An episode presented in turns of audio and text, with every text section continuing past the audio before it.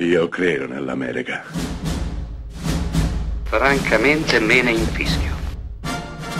Io sono tuo padre. Anna Nishimasa. Rimetta a posto la candela. Rosa bella.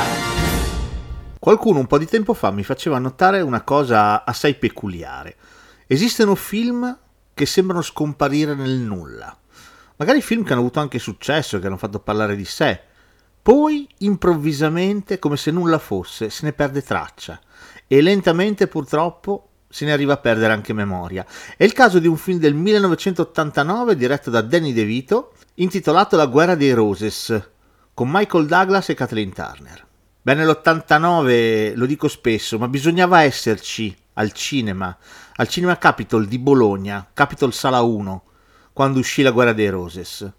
C'era una fila enorme fuori dal cinema di ragazzi come me che non vedevano l'ora di vedere questo film di cui si parlava tantissimo e io addirittura lo vidi sdraiato per terra, seduto nel corridoio del cinema, perché il cinema era pieno zeppo stipato e non c'era nemmeno una poltroncina libera. Beh, La guerra dei Roses è la storia di un matrimonio, anzi è la storia della fine di un matrimonio, della fine dell'amore, di come l'amore, anche il più puro, il più assoluto, se non coltivato e nelle giuste condizioni, può diventare odio, odio puro, odio cieco.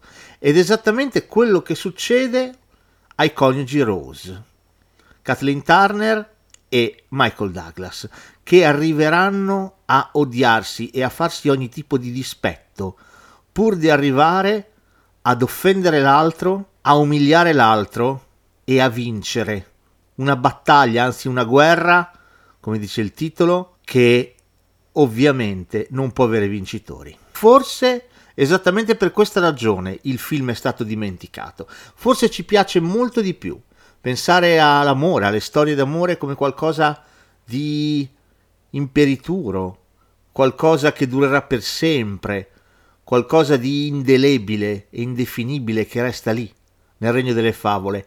Danny DeVito va molto oltre e ci consegna una storia di una cattiveria allucinante. Non risparmia nessun colpo basso allo spettatore e condanna alla degradazione fisica e psicologica entrambi i suoi bravissimi protagonisti, che arriveranno a distruggersi pian piano, pezzo dopo pezzo, riconsegnandoci le macerie e le ceneri di un rapporto che nemmeno nel finale conserva un briciolo dell'amore che lo ha nutrito.